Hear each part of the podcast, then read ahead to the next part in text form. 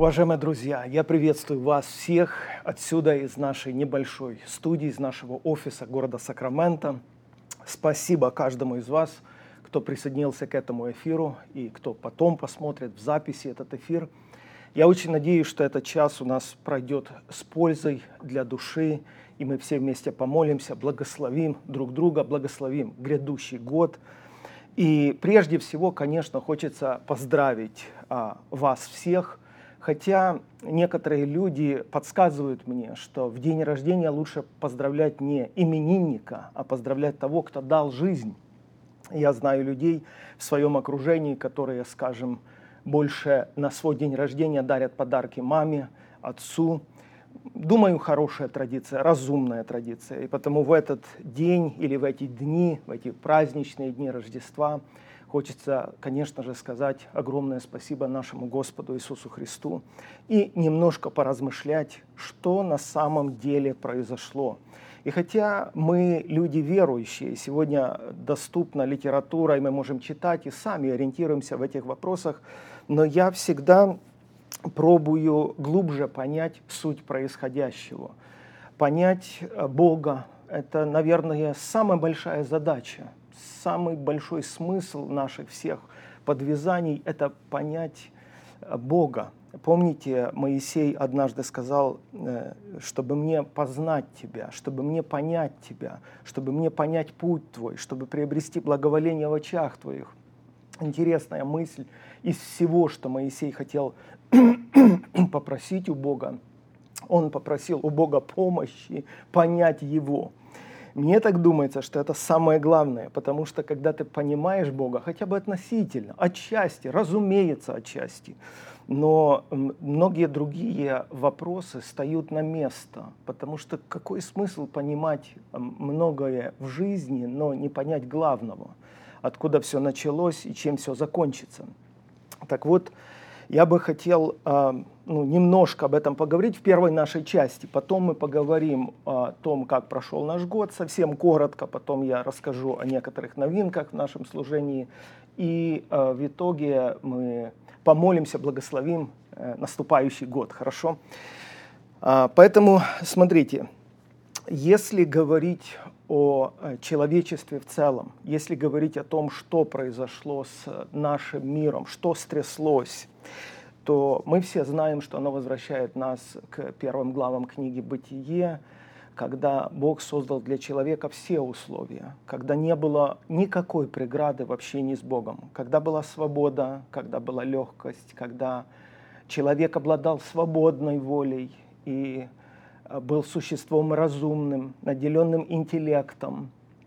И между тем у него был выбор – вот это очень важная часть, потому что дьявол не оставляет нам выбора. Потому что когда человек разбирается, что предлагает дьявол и что предлагает Бог, то любой разумный человек станет на сторону Бога. Дьяволу нечего предложить, ничего доброго у него нет.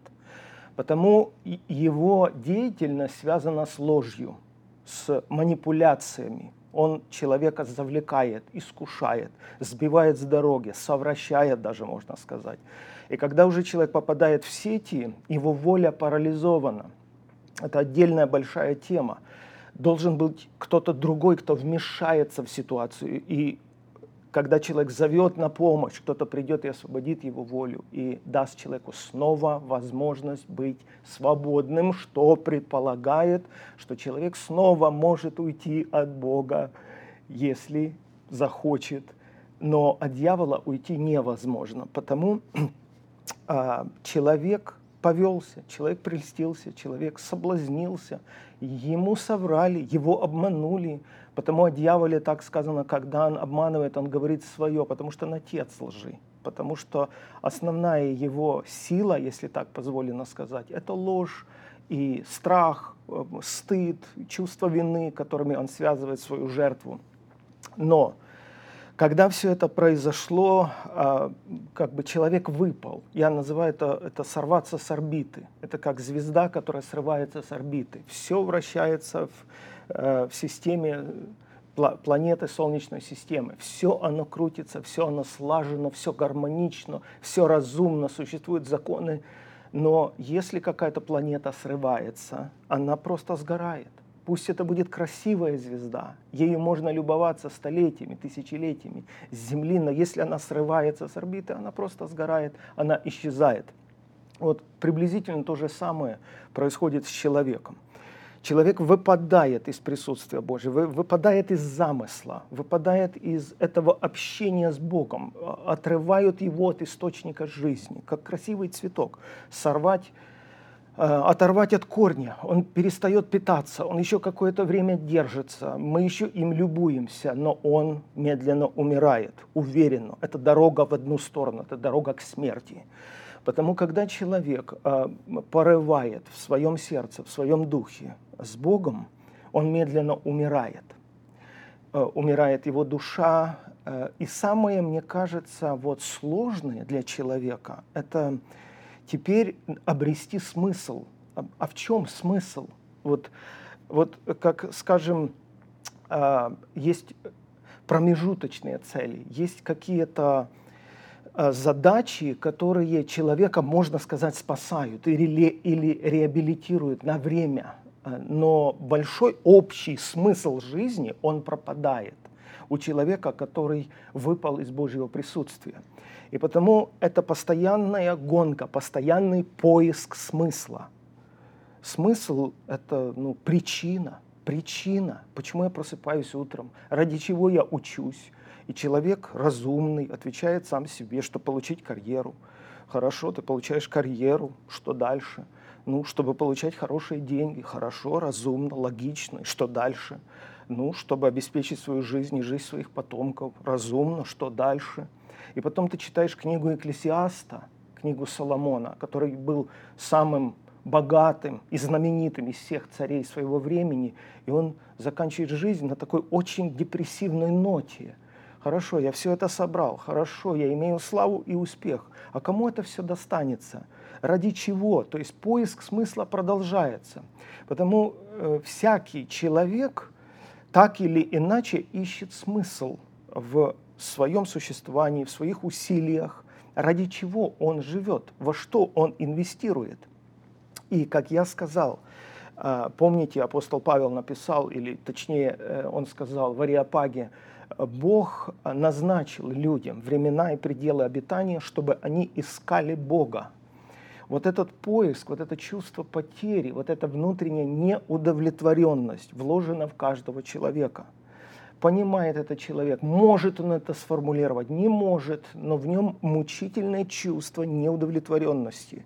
Что бы ты ему не давал, сколько бы ты ему не давал всего, это всего лишь игрушки на елочке. Пока человек это обретает, пока он, он к этому тянется, пока он видит в этом смысл, вроде бы жить интересно, а потом неинтересно. И человек прямо и, и задает такие вопросы, а в чем смысл? А что дальше? И потому Бог назначил времена и пределы, чтобы люди искали Бога, не ощутят ли Его и не найдут ли. То есть это поиск, бесконечный, постоянный поиск Бога и желание вернуться домой.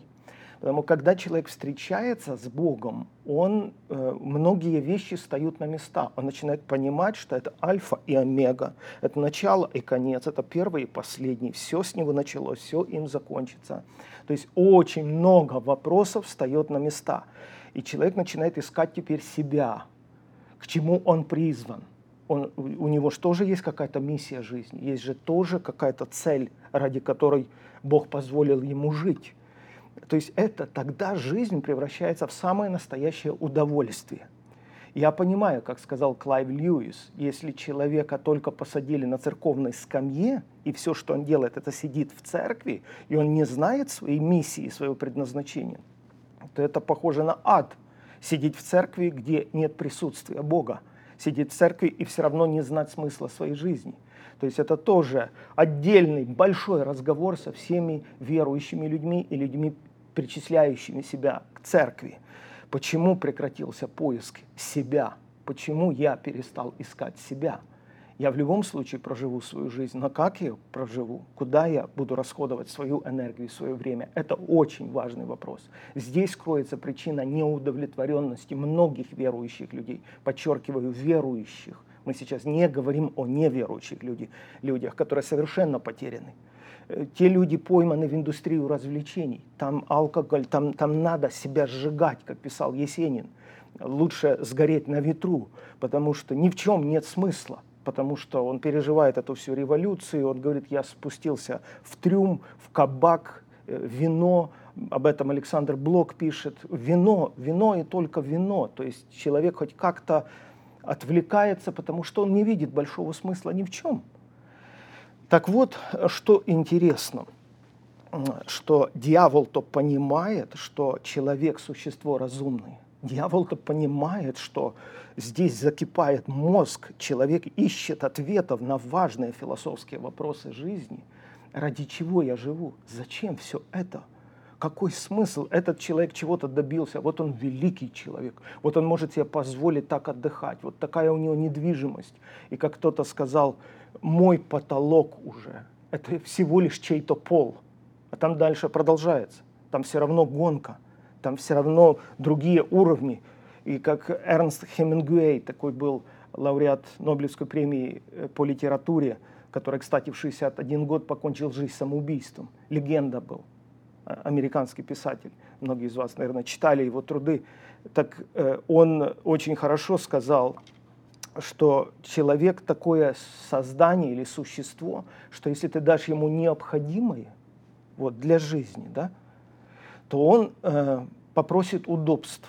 Когда ты дашь ему удобство, он попросит роскоши. Когда ты обеспечишь его роскошью, он будет воздыхать об изысканном.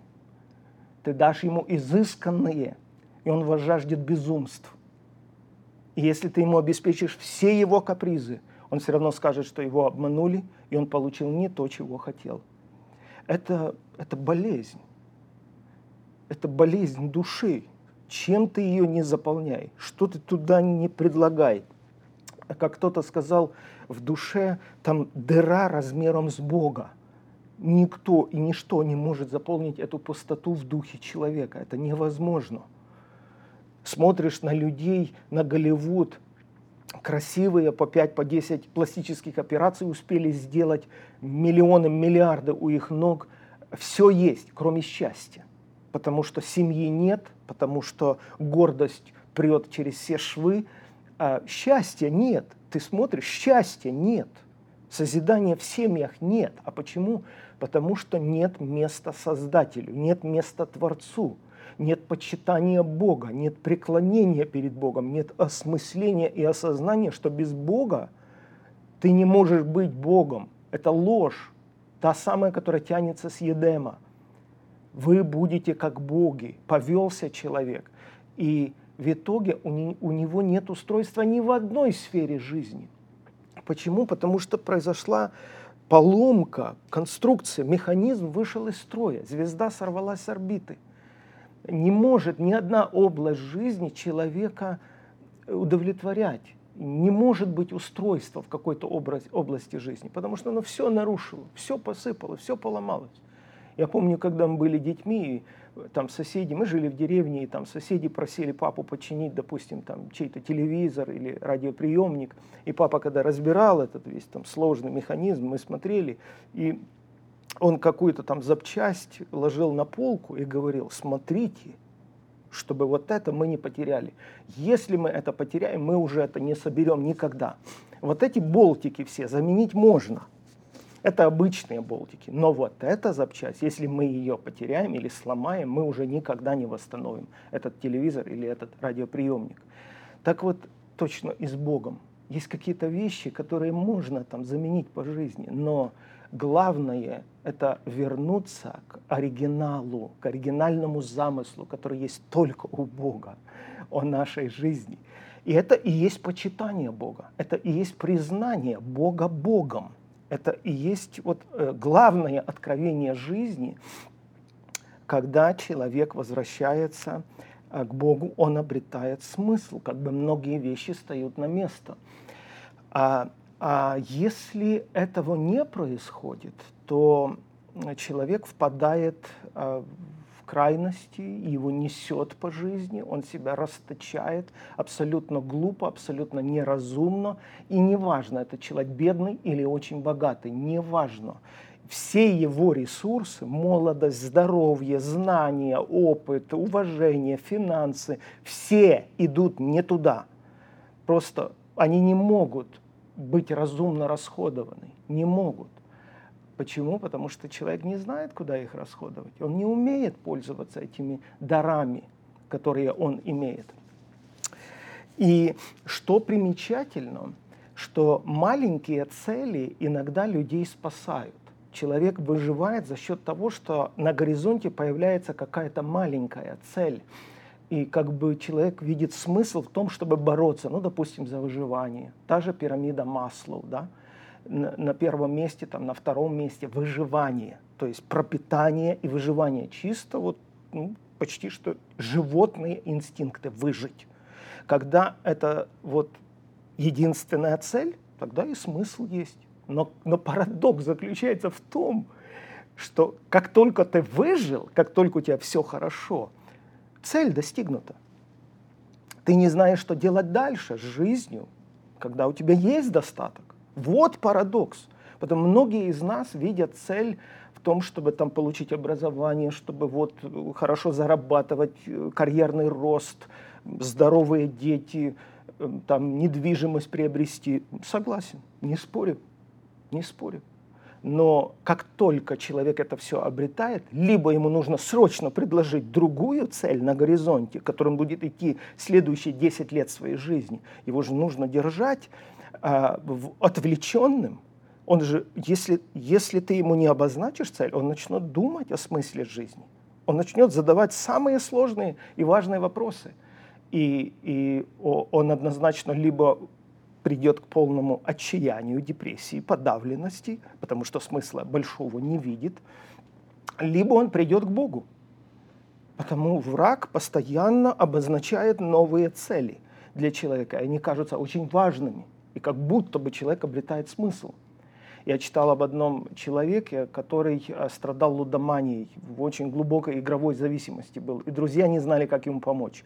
И они решили посадить его в лодку, отбуксировать в море и оставить его там на несколько часов, и потом его забрать. Может быть, вот такая шоковая терапия вернет ему мозги, и, и, и мозги станут на место.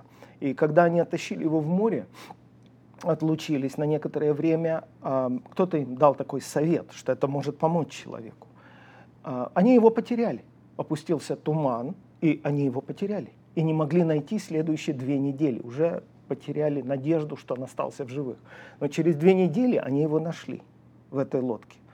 И этот человек полностью был как бы здоров в плане вот, свободы. Он, он освободился от этой игровой зависимости. То есть э, Почему? Потому что вся концентрация была на том, чтобы выжить. На кону стоял вопрос жизни и смерти. Понимаете, как интересно это происходит? Я читал об одной девочке, которую нашли в Ленинграде после блокады, когда была снята блокада. А, она уже была очень обессиленная, она не помнила, как ее зовут, может, там 4-5 годиков. В интернете есть эта информация, правдивая информация, как они пишут. И она не, не кушала уже, она не хотела кушать. И врачи понимали, что вряд ли удастся ее спасти. И, и один человек, который наблюдал все это со стороны, он просто взял старые тряпки, смотал их, как-то там сделал куклу, нарисовал глазки, ротик там, дал этой девочке и сказал, смотри, Леночка, назвали ее Леночка, потому что она была без имени. Смотри, Леночка, ты мама, это, это твоя доченька, ты должна за нее заботиться. Если ты не будешь за нее заботиться, она умрет и у девочки что-то проснулось, что-то как бы включилось, ответственность какая-то, она нужна кому-то, то есть смысл есть бороться за то, чтобы вот эта тряпочная кукла не умерла. И, и таким образом и сама девочка выжила, и сама начала кушать, да. Почему? Потому что появилась цель, появился смысл. И потом остается главный вопрос, а дальше? А что дальше с тем человеком, который освободился от игромании? Ох, как здорово, мы празднуем свободу. У нас куча реп-центров, люди идут в эти репцентры, потому что видят цель, потому что уже всех достала такая собачья жизнь. А, а, а что дальше? А что дальше? Мы читаем э, в Евангелиях, где Христос э, рассказывает, когда нечистый дух выйдет с человека, он ходит где-то там по безводным местам, ища себе место покоя. Но мы не о нем сейчас, мы о человеке, из которого вышел этот нечистый дух. Человек празднует свободу, он освободился от этого насилия и унижения в лице нечистого духа. Но, но потом этот нечистый дух возвращается к этому человеку, к своему удивлению обнаруживает, что этот дом, то есть душа человека, э, и убран, и чистый. Но главное и страшное слово, он не занят, он свободный, там никто не живет. То есть, получается, человек так мечтал освободиться от этого злого, нечистого духа, но он не позаботился пригласить Святого Духа и подчинить свою волю Богу. Не знаю почему, я его не виню, но он не позаботился об этом, потому нечистый дух входит опять в этого человека. И вот здесь как раз начинается самая проблема. Что мы делаем – когда Бог освобождает нас. В чем смысл главный нашей жизни и ресурсов, которые Бог нам дает? И многие, например, там, ну, может не столь многие, но упрекают эмигрантов, которые переехали жить за границу. Я такого наслушался очень много. О, вы там поехали за деньгами.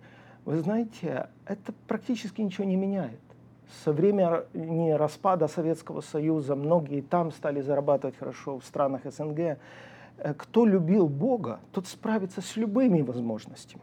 Кто не чтил Бога, тому ты дай маленькие возможности, и человек не справится с этим.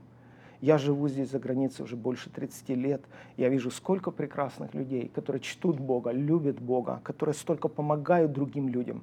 Есть другие люди, которые точно так же сюда приехали, но они повелись на всякую возможность, и их понесло по жизни. И они, они несчастны, их семьи разбиты, дети поуходили, отношений в семье нет, разводы.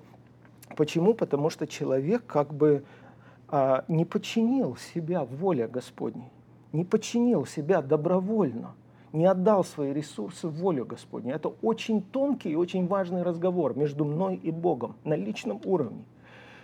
Способен ли я почтить Бога послушанием? Способен ли Бог, ну, не совсем этично, да, так сформулировано, но может ли Бог на меня рассчитывать, так скажем?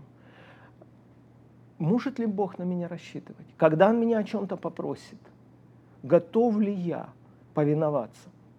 Мы читаем о героях веры, мы там читаем об Аврааме, до какой степени он был послушен. Мы читаем об Иисусе, что он был послушен до смерти, даже до смерти, написал апостол Павел. И до смерти крестный был послушен. И потому Бог и превознес его. Почему? Потому что он покорился Отцу. Он покорился Отцу. Если нет этой покорности, смысл пропадает.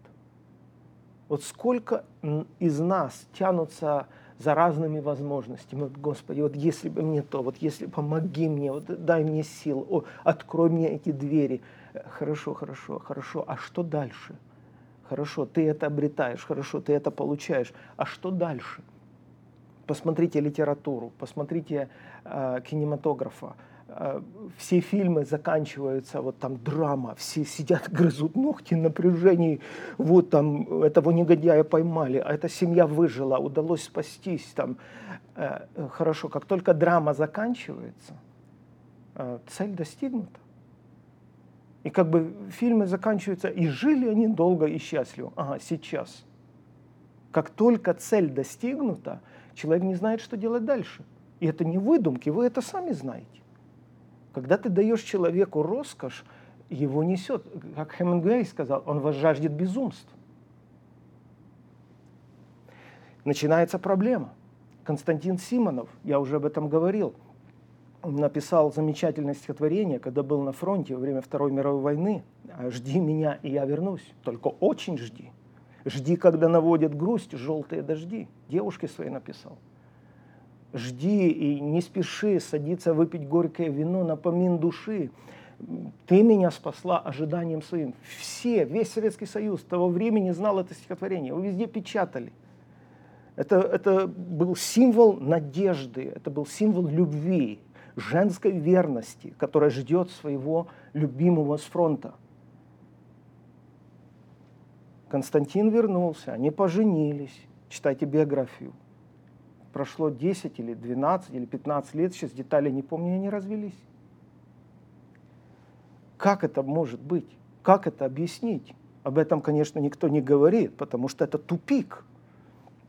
Потому что когда ты в экстренных, отчаянных обстоятельствах, конечно, ты хочешь выжить. Конечно, тебе важно, чтобы тебя ждали. Тебе важно, чтобы в тебя верили. Очень важно. Но когда достигается эта цель, что делать дальше с жизнью?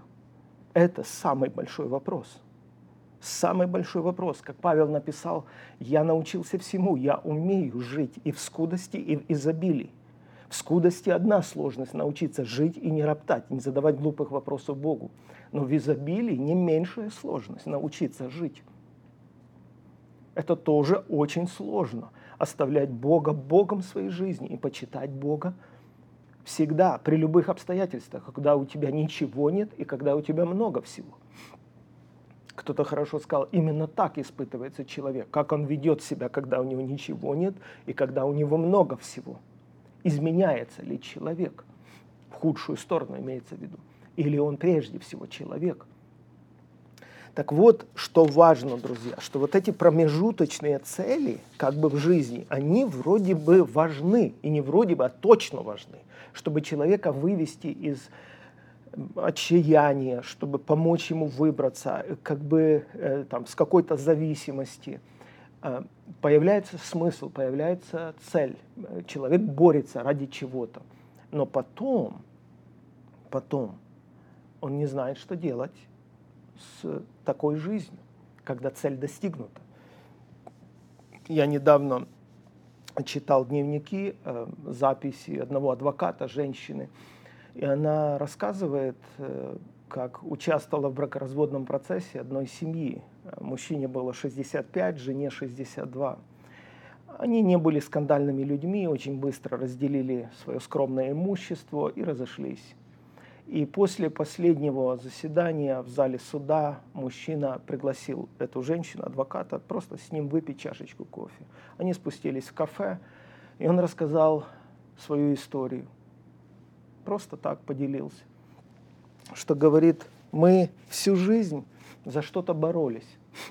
Сразу хотели получить образование. У нас была общая цель. Я помогал ей, она помогала мне. Я помню этот радостный день, когда мы закончили университет. Потом мы э, поступили на работу, каждый рос по карьерной лестнице, мы радовались, мы каждый вечер встречались, обсуждали все детали, помогали друг другу. Потом у нас родились дети, один был проблемным ребенком, другая девочка болезненным ребенком, куча денег туда уходила, вытащили. Потом была свадьба, мы их поженили, одна семья детей уехали в Канаду, другая в Израиль. И вот наступило время, когда у нас все как бы есть, а мы не привыкли жить когда нет цели. Мы как бы на всех фронтах победили, у нас все было хорошо, но он говорит, но я понял, что мы воины, и мы можем вести себя только как ведут на войне. Мы не знаем, как вести себя во время мира, потому что мы всю жизнь были на войне. А как вести себя во время мира? И мы оказались совершенно чужими людьми, мы не знаем друг друга, мы не знаем, чем заниматься, у нас нет общей цели, и мы просто развелись. То есть это трагедия. Потому я и сказал, что такие люди либо приходят к отчаянию, либо они приходят к Богу. Как здорово, когда человек может прийти к Богу. Потому какие бы цели у тебя не были сейчас на горизонте, как бы сильно ты не хотел вот э, чего-то добиться, с чем-то справиться, что-то преодолеть, выздороветь, у каждого своя цель. Всегда хочется задать вопрос, и что потом? А что дальше? А что дальше? Потому что оригинальная цель – это Бог, который тебя сотворил, у которого есть замысел о тебе. И когда я туда возвращаюсь, я обретаю такой внутренний покой, такой мир, такую гармонию. Мне не надо метаться. Мне не надо придумывать, чем заниматься. Мне надо просто довериться оригинальному замыслу, который есть обо мне у Бога, и согласиться свою добрую, свободную волю подчинить этому замыслу. И жизнь становится на место. Человек обретает покой, он хорошо спит. Я не сказал, что у него будет очень много всего, а оно, а оно сейчас на него и не влияет. Много у него, мало у него. Оно сейчас как бы становится неинтересным. Ты вернулся домой. Ты вернулся в лоно Отца. Ты, ты нашел себя. Это же самое важное. Это же самое главное – найти себя. Не надо ни с кем состязаться, никому ничего не надо доказывать, не нужно завоевывать любовь чью-то или признание общественности. Вообще ничего не надо, потому что ты вернулся домой, к своему Создателю. Это то, чего так хочется пожелать всем нам в канун Рождества, помнить, что сделал Иисус. Он, он пришел в наш мир – чтобы взять нас за руку и повести домой, к Отцу. Это главное, что он сделал. У него, конечно, были промежуточные, там, дополнительные, параллельные какие-то аспекты в служении. Он исцелял людей, там, он освобождал людей. Но главное, что он сделал, он людей вернул домой. Он вождь нашего спасения, приводящий многих сынов в славу. Написано в послании к евреям. Он вождь нашего спасения. Он лидер нашего спасения, приводящий всех нас в славу, то есть домой. Мы выпали из Едемского сада, мы живем в позоре, мы живем в бесславии, а Он возвращает нас домой. И в заключение вот такого небольшого размышления нашего я хотел бы процитировать, я себе э, взял, скопировал несколько фрагментов из стихотворения Державина «Ода Бог». Здесь как раз звучат эти мысли удивительные. Смотрите, он пишет о себе или в целом о нас, о человеке, что «я ничто», он пишет. «Я ничто, но ты, имеет в виду Бога, но ты во мне сияешь величием своих щедрот. Во мне себя изображаешь как солнце в малой капле вод. То есть ты, Бог, себя во мне отображаешь, как солнце огромное в малой капле вод. Я ничто, но жизнь я ощущаю не сытым, никаким летаю, всегда парением высоты. Тебя душа моя желает, вникает, мыслит, рассуждает. Я есть, конечно, есть и ты. Какой интересный оборот у Державина. Он не просто говорит, что ты есть, значит, наверное, и я есть творение. Он исходит из обратного. Он говорит, я есть, я человек, я не ничто. Если ты себя во мне изображаешь, если я есть, значит, конечно, есть и ты. Удивительный оборот у Державина, мне он очень понравился. Ты есть. То есть он исходит из себя. Если я настолько велик, если ты удостоил меня отображаться во мне своим величием, то я велик тоже. Ты сделал меня великим благодаря своему присутствию и вниманию. А теперь он говорит о Боге. Ты есть. Природы чин вещает, гласит мое мне сердце то. Меня мой разум уверяет, ты есть, и я уж не ничто. Я связь миров повсюду сущих, я крайняя степень вещества, я средоточие живущих, черта начально божества, как и в Евангелиях есть, да, мы причастники божеского естества, я не ничто. Но это случается только, когда я возвращаюсь домой, когда я восстанавливаю гармонию с Богом, я становлюсь начальным чертой божества, если следовать Державину. Твое создание я создатель, Твоей премудрости я тварь, источник жизни, благ податель, душа души моей и царь. Ну, одним словом, друзья, хотелось бы э, помолиться и сказать тебе открыто и прямо, ты создан Богом. Только Бог знает твой оригинал, Только Бог может открыть тебе миссию твоей жизни.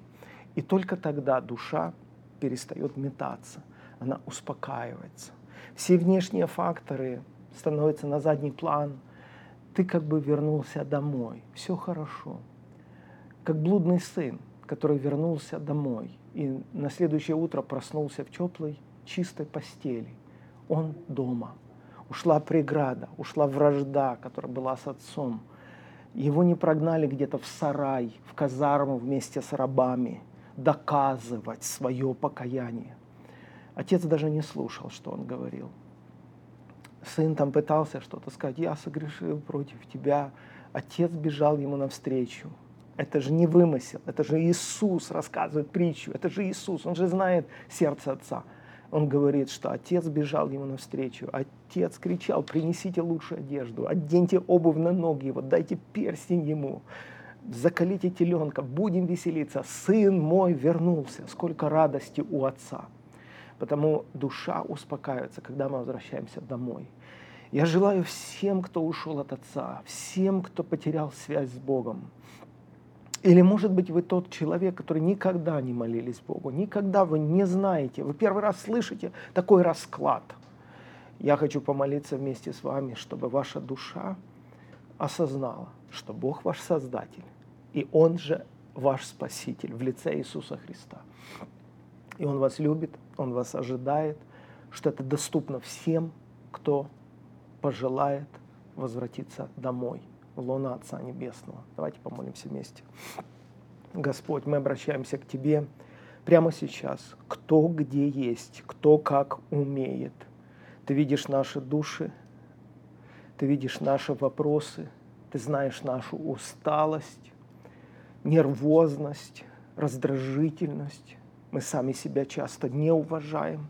Из-за этого у нас куча проблем и конфликтов с окружающими людьми, с близкими, родными. Господь, я благословляю в канун Рождества каждую душу, кто сегодня потянется к Тебе, кто сегодня скажет, я не хочу больше жить без Бога, я не хочу играть в церковь, я не хочу притворяться, я хочу жить в гармонии со своим Создателем, я подчиняю Ему свою волю. Я благословляю каждого такого человека обрести мир, устранить все преграды во взаимоотношениях с тобой, вернуться домой, успокоиться в вере, потому что только через веру приходит покой в наши души. Благословляю каждого для радости, для счастья, для здоровья духа, души и тела, для славы Твоей и нашего спасения. Аминь. Друзья, спасибо, что вы уделили такое внимание, и мы немножко размышляли о Рождестве и о том, что сделал Иисус. Я хочу взять несколько минут, постараюсь недолго, но также рассказать вам, что происходит в нашем служении. Это будет важно, потому что вы всегда сможете пользоваться ресурсами нашего служения. Во-первых, напоминаю а, тем из вас, которые имеют финансовую нужду – у нас есть фонд, который называется «Прикосновение». Э, он пополняется за счет добровольных пожертвований. Возможно, кто-то из вас имеет такие возможности пополнить этот фонд. У вас есть доверие к нам, и у вас есть желание поддержать чью-то нужду. Вы всегда можете это сделать. Вы даже можете на нашей веб-странице выбрать нужду, куда вы хотите направить ваши финансы. То есть мы стали той площадкой, которая соединяет нужды людей, боли людей и возможности людей. У кого-то из нас есть нужды, у кого-то из нас есть возможности. Речь не идет о больших суммах, речь идет о знаках внимания, речь идет о том, чтобы поддержать, подсобить человеку в трудный момент его ноги, когда, э, в трудный момент его жизни, когда он подвернул ногу, когда ему срочно нужны пару сот долларов.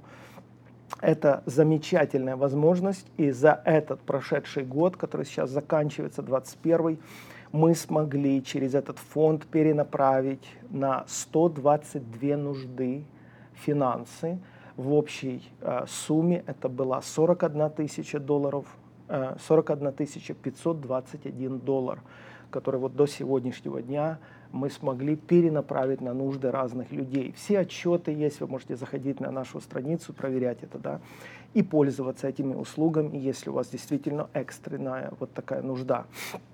Также хотел сказать, что у нас продолжает работать Центр духовной помощи. Это Это просто чудо-люди. Это большое наше благословение. Что это за люди? Обычные люди, которые живут в разных странах, на которые выделяют большое количество своего личного времени помогать тем, кому сложно. Кто в депрессии, кто в зависимости, у кого разваливается брак.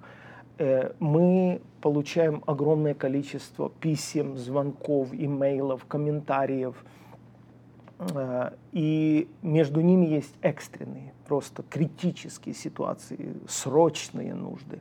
И вот такие нужды требуют много внимания, много времени. И если учитывать то, что у нас минимум 200 таких писем или комментариев с вопросами разной степени сложности поступает в сутки, то без центра духовной помощи обойтись просто невозможно.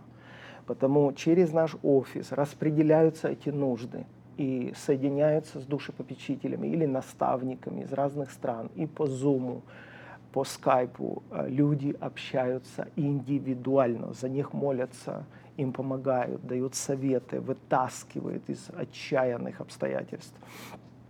Э, за этот год э, индивидуально прошли встречи или беседы с 1661 человеком – это очень много, если учитывать, что это, как правило, не одна встреча, а целый ряд встреч, прежде чем удается помочь человеку выбраться из какой-то своей ситуации.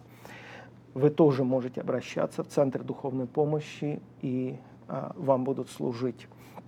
Дальше вы знаете, что у нас есть платформа такая, называется forspirit.org это образовательная платформа, это курсы, э, которые написаны мной и другими авторами, но это настолько важно, я бы назвал это профилактикой, да. Вот есть в медицине хирургия, когда уже все, караул, надо спасать человека просто э, на операционный стол, а есть профилактика, когда человек идет и проверяется – э, издалека как бы следить за своим здоровьем. Я советую и рекомендую всем, кто хочет углубляться в познание Господа, разобраться в каких-то вопросах, важных, духовных вопросах, правильно себя вести, э, познакомиться с этой платформой. Там курсы просто вы смотрите видео, с вами занимается наставник в группах. У нас за этот год – около двух тысяч людей зарегистрировались и начали обучение, около двух тысяч человек по разным направлениям, по разным программам. Это не скучно, это не, не просто там ты сидишь и, и сам не знаешь, как ты сюда попал. Это все актуально, это очень э, современно подается, так как сейчас делается в больших учебных заведениях. Это все дистанционно. Сейчас технологии позволяют собирать таких людей в группы, вести дискуссии в группах, написаны хорошие программы.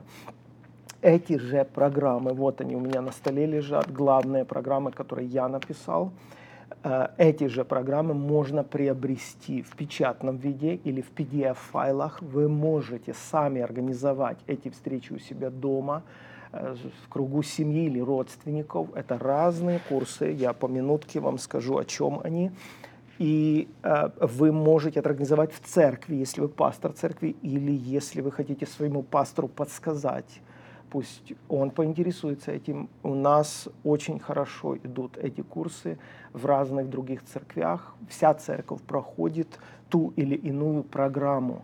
Вы можете в нашем офисе их заказать, вы можете, как я сказал, в электронном виде их приобрести. У кого есть планшеты, можно проходить просто сразу же на своем э, электронном приложении. Вот, а, например, курс самопознания во свете духовных законов. Вы видели рекламу в начале нашего эфира. Очень востребованная такая программа. Разобраться в себе. 12 сфер нашего духа и нашего интеллекта. Как навести порядок. Вот. Теперь такой курс «Теория противопоставления» по книге «Послание к евреям». Глубочайший курс о жертве Христа, как этим всем пользоваться, ну, все же упирается в познание. Ну вот согласитесь, что все упирается в познание. Если не знать истины, если не открывать свое сердце, если не делать практические шаги, оно же само собой ничего не происходит. Само собой только все разваливается.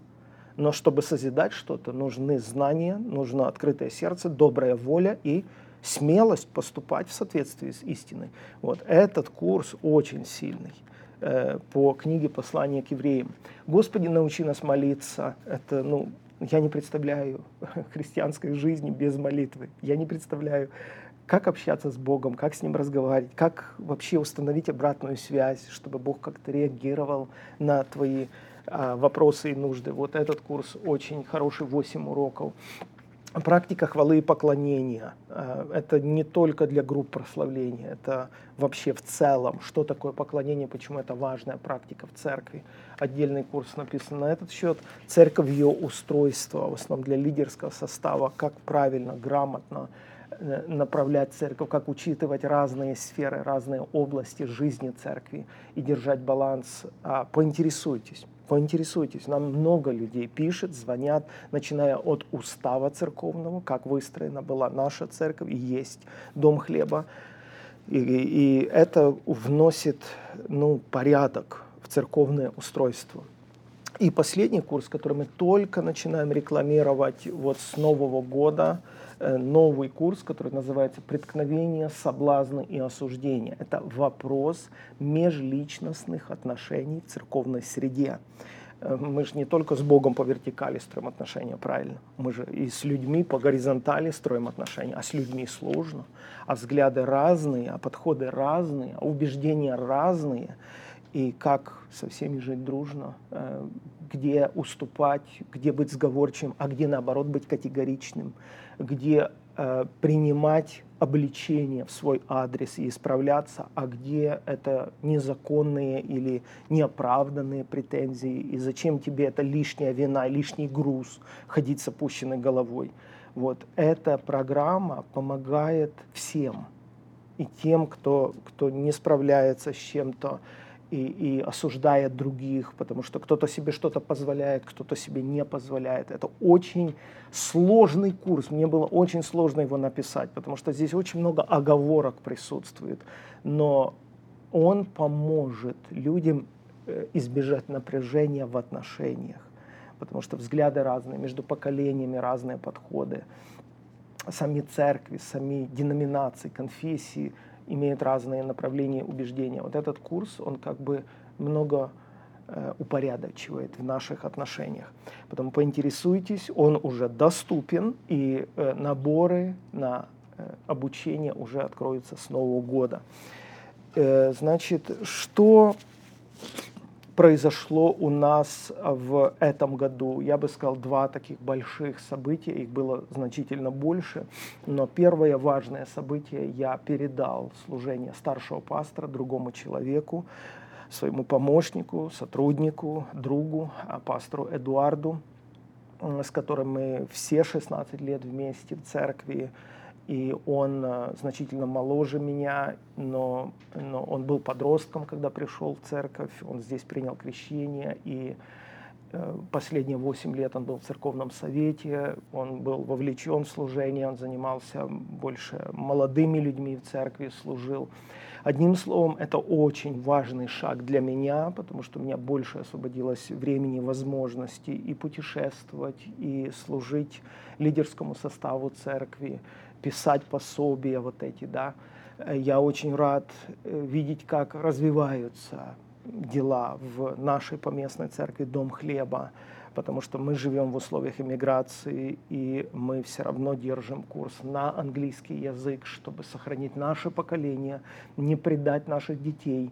Когда я читаю комментарии некоторых людей, ну, не обижайтесь, но вы настолько далеки от реальности, что значит жить за границей. А, некоторые утверждают, там, сохраняйте свой язык, это все на своем месте. И мои дети, дети многих из нас а, э, понимают еще относительно, но, но мы здесь живем. Это, это совершенно другая часть земного шара. Здесь люди учатся, здесь люди работают, здесь люди женятся, замуж выходят за местных. То есть это неизбежный процесс, неизбежно мы идем в одном направлении. Посмотрите историю всех иммиграций. Любая этническая группа, она рассосалась в том обществе, в том народе, куда она эмигрировала. Вот, потому это сознательный стратегический ход, чтобы наши славяне не покидали наши церкви, чтобы мы могли продолжать им служить. И я очень рад, что Господь дает нам сил, мудрости и устройства в этих вопросах. Я остаюсь здесь в церкви, я продолжаю служить преимущественно русскоязычной части аудитории, потому что наша аудитория в церкви Дом Хлеба где-то 50 на 50 разделена. Может сейчас даже больше начинает наклоняться в сторону англоязычной. Больше процент людей приходит. Вот. Э, но я продолжаю здесь служить. Мы в одной команде с пастором Эдуардом. И это очень важное событие в моей жизни – что у нас нет ни конфликтов, ни напряжения, нет никаких других причин, почему я поступил таким образом. Мы к этому шли сознательно. Несколько лет последних встречались, молились, ездили на конференции, читали литературу, как это делали другие, советовались с видными служителями, которые давно живут за границей. Одним словом, это все сделано осмысленно, с молитвой, и мы видим Божье устройство в этом вопросе. Точно этой же теме был посвящен наш последний пасторский саммит. Я понимаю, что это такая ну, узкая тема, которая имеет отношение в основном к людям за границей, э, кто в эмиграции. Но сейчас мир перемешался. Сейчас, посмотрите, множество церквей на постсоветском пространстве тоже сталкиваются с этими культурными срезами, на стыке эпох, поколений. Это музыкальные жанры, это одежда, это стиль ведения богослужения. Очень много вопросов. Если вдруг вы занятый человек, в чем я не сомневаюсь, э, у вас нет возможности смотреть этот саммит, я вас просто прошу, я вам рекомендую для того, чтобы вы ориентировались. Посмотрите хотя бы последнюю нашу нарезку. Это лучшие фрагменты нашего саммита. Мы собрали с 9 сессий в один час – Посмотрите, пожалуйста, это все есть на наших каналах, она так и называется. Лучшие фрагменты да, саммита нашего. У вас просто будет представление о том, что происходит. Не так приятно наблюдать, что на саммите участвовали э, люди наши, с украинскими, русскими фамилиями, но они американцы. Они подкрывали англоязычные церкви, у них реальный успех. Это совершенно новый опыт – совершенно новый опыт для наших верующих людей в эмиграции. И у них успех. Масса людей приходит в эти церкви, а они полностью англоязычные церкви. Те люди, которые живут в Польше или в Германии или в других европейских государствах, тоже посмотрите. Это вам поможет. Не думайте, что вы этого избежите. Не игнорируйте. Те из вас, служители, пастора, которые улыбаетесь и думаете, что мы какие-то какие там современные, что-то там придумываем. Мы все без исключения упремся в мертвый тупик, dead end, как американцы говорят, если мы не сделаем серьезного анализа, что мы будем делать в эмиграции. Мы просто повторим печальную трагедию всех предыдущих эмиграций, которые закончились плачевно. Я лично посещал ряд таких церквей, где выплаченные здания, где все есть, кроме людей – люди ушли. Там просто доживают один-два десятка пожилых людей, которые были верны своим русским или украинским традициям, у них ничего не осталось, кроме выплаченных зданий, но людей там нет. Поэтому очень хочется, чтобы мы разумно к этому подходили, взвешенно, молитвенно и правильно поступали. Вот эти два больших таких важных события произошли в 2021 году.